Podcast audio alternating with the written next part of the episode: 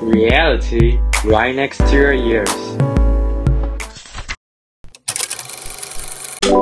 Investigate and listen to interesting cases. Hello everyone, welcome to Fun Case Investigation. I'm DJ Li Yingying. Hello everyone, I'm DJ Li Wenbo, and uh, you can call me Ran. I'm DJ Wang Bo. Welcome to our show. In this program, we are going to bring you three amazing stories, each of which is a veritable master of fraud. Now let's move on to the first story.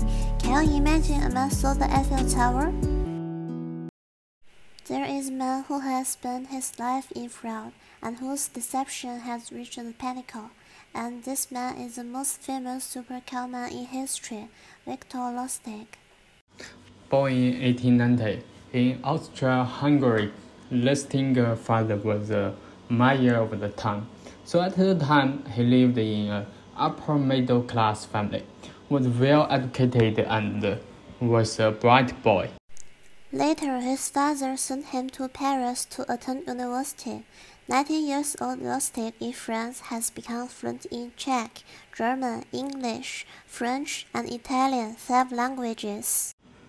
At the same time, he became obsessed with billiard, bridge, and all kinds of gambling and came into contact with all kinds of trade and learned all kinds of schemes, which elicited uh, clever Lustig and made him feel that he was born to scheme people.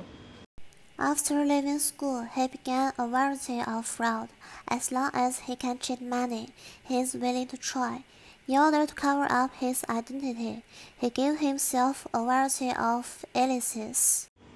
His favorite name was Victor Lustig, which was later to become infamous for his mouth. He began scamming on Atlantic cruises between New York and Paris and was particularly fond of conning the rich. He claimed to be a producer of Broadway musicals, asking rich people to invest their money, and because of his knowledge, he spoke five languages and was good at dealing with all kinds of people. They trust him. His scams seem highly seductive and deceptive even to today's us let alone at the time. Yet, after hearing this next story, you will see what a born master of scams is. After the First World War, France was slowly recovering from the blow, and in this process was full of opportunities. How could Lustig, who is familiar with France, missed such a chance? When Lustig arrived in Paris in May 1925, ready to make his mark. He bought a newspaper on the street and was intrigued by one of its articles. The story was discussing how to repair the Eiffel Tower, which was costing the Paris government lots of money. And Lustig's eyes glassed over when he read the story, at which point he was concocting a crazy scheme in his head. He forged the official style of the French government and various government documents, claiming to be the Deputy Minister of Posts and Telecommunications, and then secretly contacted six scrap metal dealers, telling them that the government had decided to tear down the tower. The 60,000 tons of steel need to bid. He took them for drive under the tower rented limousine, then drove them to the most prestigious and luxurious hotel in Paris. The hotel the Paris Christ, and took the six men and a luxury suite. Lustig said to them, Congratulations to the six of you who have been selected by the French government to participate in the bid. This is strictly confidential project and I hope you will not disclose it to the public. The six men took a look at the limousine and the luxury hotel suit. The man in front of them was elegant, clear minded, and well spoken and well mannered, and by the looks of it, a highly educated government official. To be honest, we did internal research, Mr. Lustig added. If we were able to repair the Eiffel Tower, the cost would be too high. It would be beyond the budget, so they decided to sell it. But we were afraid of that the citizens of Paris would not accept it, and if they knew that the Eiffel Tower would be demolished, there would be an uproar. So we decided to do it quietly. When everything is finalized, they will not be able to disagree.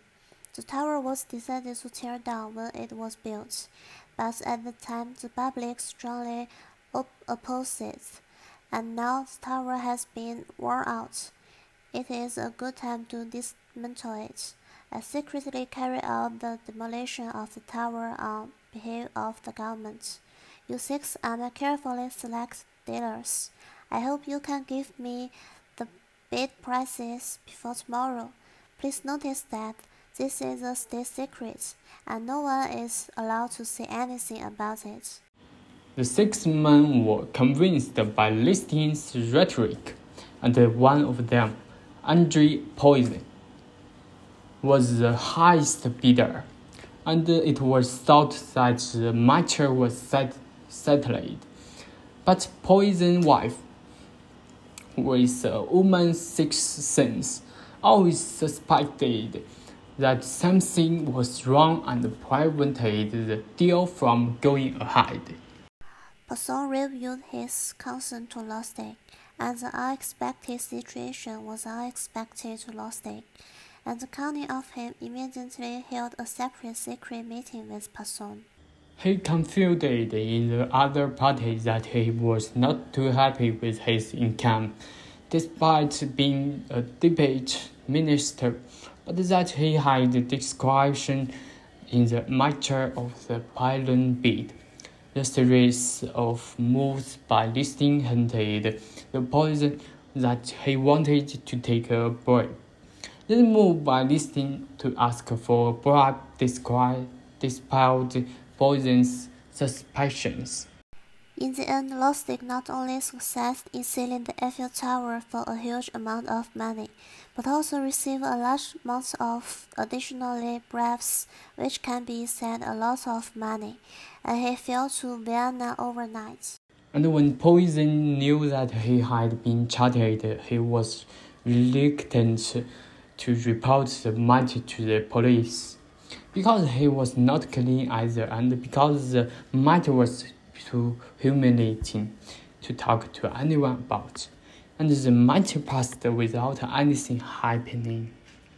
During his lifetime, Lustig used 47 pseudonyms, dozens of fake passports, and his real name was perhaps known only to himself.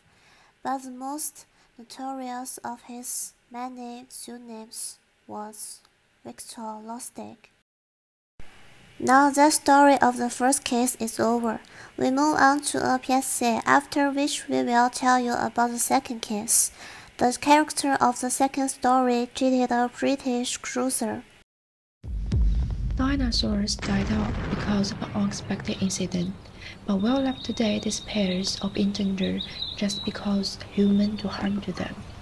Don't make the dolphin instinct of leap into the performance of the cage. Don't make the elephant teeth into the window collection. It's forbidden to kill wild animal and boycott wild animal products. No buying, no killing. Now, let's listen to the second case. On Christmas Eve in 1922, U.S. President John F. Kennedy sparked public outrage by granting a pardon to a British man convinced by a failed counter. British Prime Minister Mike Macmillan and American press were also shocked, questioning the connection between the ministry and political donations. Kennedy chose to be silent, and this man was named John Foster, or the Barber Jack. Fato's family immigrated to USA because there was no household registration. Fato did not receive formal education, but learned the barber trade of his father. He chose to cut the hair of the rich in the hotel. John Fato built his career on his own words in Chicago, and that led him to the stock market. He manipulated the market with inside information and was finally caught by the police and confiscated all his illegal gains. After he released from prison, although he could not read a single word, he asked someone to read to him, and through money he learned roughly American law. Soon after, he bought a batch of poor quality West land and sold it as an import plot. When the buyers found out the truth, they took him to court, where he defended himself by saying that his improvement was in agriculture, not farming, and that the buyers had misunderstood the use of the land. At this time, the judge, who has been overcome by Fato's money ability, immediately said that the definition's explanation was responsible and he was acquitted on the spot. After two years of running a scam and making a lot of money, Fato decided to start trading stocks. In 1924, Fato arrived in London where he began selling cheap stock to brokers on the exchange, posting returns for 7 to 12 percent higher than the usual market returns of 1 to 3 percent. The scam was successfully in the context of the positive of the United States, and he soon made $1.5 million. Fato then used the 1.5 million as a bait for the next stage of the scam. In 1925, he sold a $4 stock to his broker, promising a return of more than 30%. A week later, he had others buy back the stock at $6 a share. The broker who bought the stock immediately cashed out and made a lot of money. Stock photo recommends two stocks priced at $1 and $3 each, both doubling in the short time. Brokers in London began to pay close attention to him for information on his stocks. Fato's action began to also suspicion, with some speculating whether he had inside information, but it was calculated that if Fato brought back the share on his own, he'd lose a huge amount of money, so most people stopped subsidizing him. In addition, Fato announced that two gold mining companies would soon go public, and people started buying up Fato's shares. Fato then sold those unlisted shares for 25 cents, making a huge profit. In 1926, Fato again bought this unlisted share, triggering a freezer of stock trading across London. In this mad rush of shares, a large number of English aristocrats were also involved, and through their influence, Fato drove up the price of shares. However, in 1928, the famous Rothstein in New York died, and the New York gangs fell into infighting. Fato knew that if the New York mob knew he had this much money, he'd be in trouble. As it turned out, his fears were correct. The Rothstein's man Jack Diamond thwarted Fato with a divided payment. Faced with this situation, Fato shut down his company and quietly left with all the money he had gained over the years. Once the Portugal's vendor raised Britain $10 million in counterfeit money, which directly led to the overthrow of the Portugal's government. But the British volume is much larger than Portugal, and 8 million is not enough to charge the region that is, the loss of a well organized cruiser.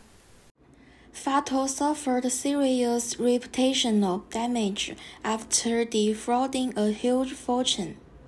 After returning to Chicago, Fatal was given refuge by gangster Al Capone and managed to elude capture, but he was quickly arrested.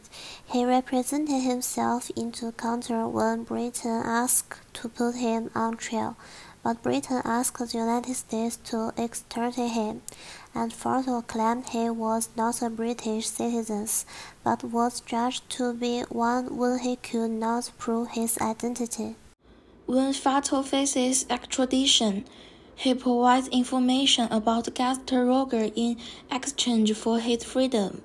After Roger was sentenced to life in prison, Fatal was released. However, after the outbreak of World War II, the British again requested the extradition of Fatal. Fatal eventually pleaded guilty to fraud and was sentenced to 10 years in prison. After his release from prison, Fatal managed money for the mob and successfully acquired and remodeled a Cross Hotel in Las Vegas. However, Fatal is still released. His old story was released again, and the problem of the fraud in Britain was brought to count again.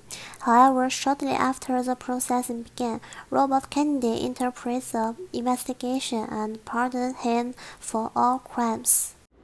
It turns out that in the 1960 election, Fatal was the largest individual investor behind Kennedy.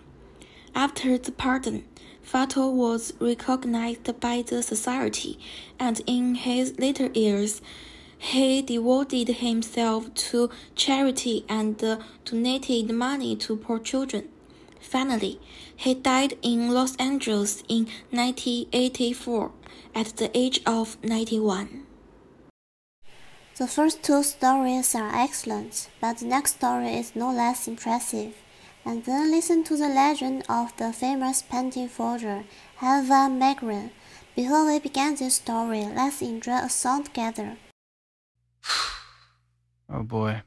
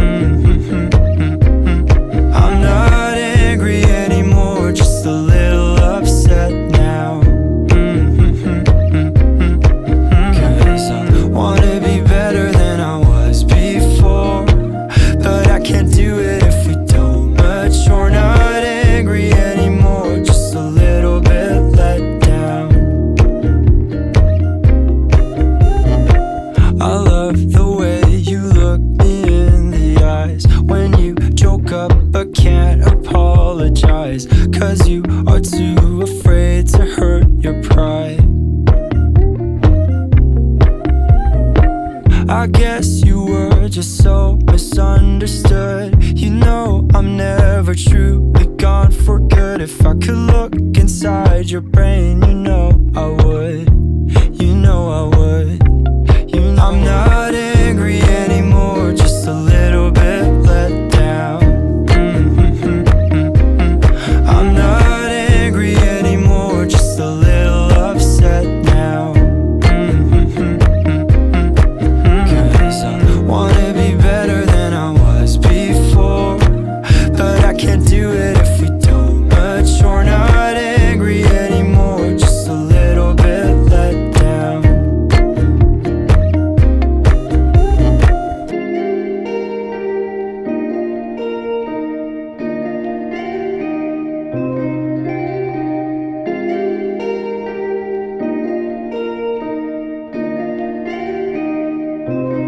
I'm not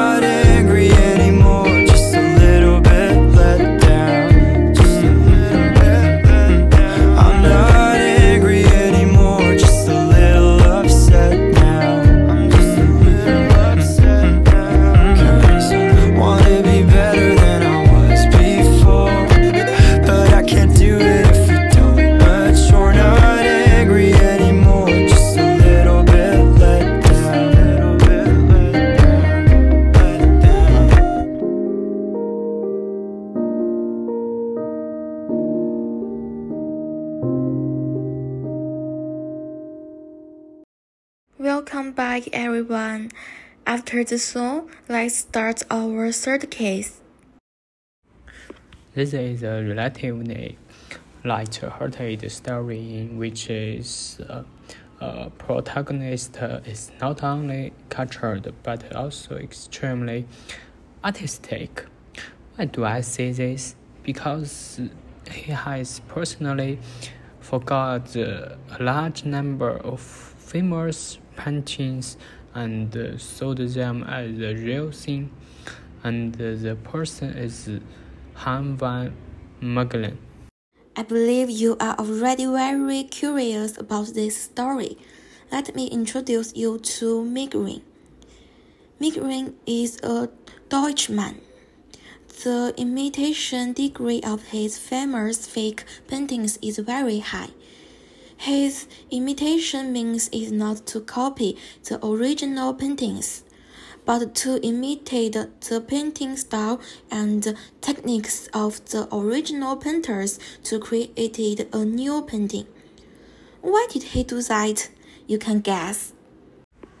Was it because it was easier to make the paintings look uh, authentic by following the uh, original painter's technique? Haha, because no one has ever seen such an imitation of the painting. People can only judge whether the painting is from the original artist's own hands through the painting style and the techniques. This is where Migrin is brilliant. Ah, so that's it. Michelin really is a shared common. Interested listeners can do a search to see the painting Woman Reading Music by the Dutch painter Vermeer and Michelin's copy of the painting. The woman in both paintings is dressed uh, identically and appears to be the same woman, except that the woman in the original is standing and reading music. Well, the woman in the copy is sitting and reading music in a very similar style. Yes, through the comparison of the two paintings, you can more clearly feel that Migrin is really a master liar in the art world. I believe you will have questions. How does he do this? Migrin was drawn to oil paintings from an early age, and he met his painting teacher in high school, painter Butters Courtney. Courtney was very fond of the paintings of the Dutch painter Vermeer, and he taught Migrin a lot of Vermeer's painting techniques. This would certainly have inspired Michelin, and the fact that one of the paintings Michelin first copied was considered aesthetic by others, and the Vermeer's paintings were financially uh, valuable at, at the time, were reasons for Michelin to start his imitation. After having a replica object, Migrin also decided on a replica theme.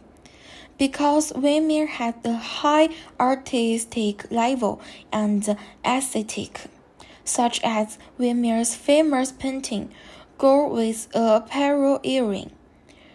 Migrin did not easily imitate, so he decided to imitate a subject Vermeer rarely touched on religion, so that fewer people had seen it and it would be easier to fool others. In addition, Megrin studied and copied Vermeer's signature. After starting his career as an imitator of famous paintings, Miguel's success stayed in fooling many artists. With his imitations and by the had museums pay high price for his paintings, even selling his imitations to Nazi Hitler. Oh, it was also because of this incident that the truth about Miguel's uh, was revealed. For what he sold to Hitler was his copy of the Dutch national treasure, Jesus and adulteries. Oh, yes, because people didn't know that Megrin had been selling knockoffs, and they thought he was selling real national treasures to the Nazis, that he was betraying his country. After World War II, a Dutch court brought Megrin to trial for treason. One should be aware that once convicted of treason, one faces the death penalty. When his life was at stake, Miguel had to tell the whole truth. He told everyone in court that all the paintings behind sold had been painted by him, but the Dutch court did not believe him, as his paintings had been identified as aesthetic by many artists. Haha, I thought the court wouldn't believe Megrin. So, in order to prove the truth of what he said, Megrin asked the court to let him paint another painting in the style of Vermeer in prison. After six months, Megrin finally completed his last fake, The Young Jesus and the Elder. The painting was overseen by journalists and a jury and it was appraised by many artists, all of whom agreed that Megrin's painting was almost indistinguishable from Vermeer's and that Megrin really would have imitated Vermeer's painting perfectly. I, I'm sure everyone was shocked to learn the truth. However, Miguel escaped the death penalty for treason, but he was sentenced by the Dutch court to a year in prison for forgery. in the end, Miguel becomes so emaciated from being considered a sinner by everyone that he died of a heart attack in the year of his trial. Thanks for listening. If you found our story interesting, please check out our channel.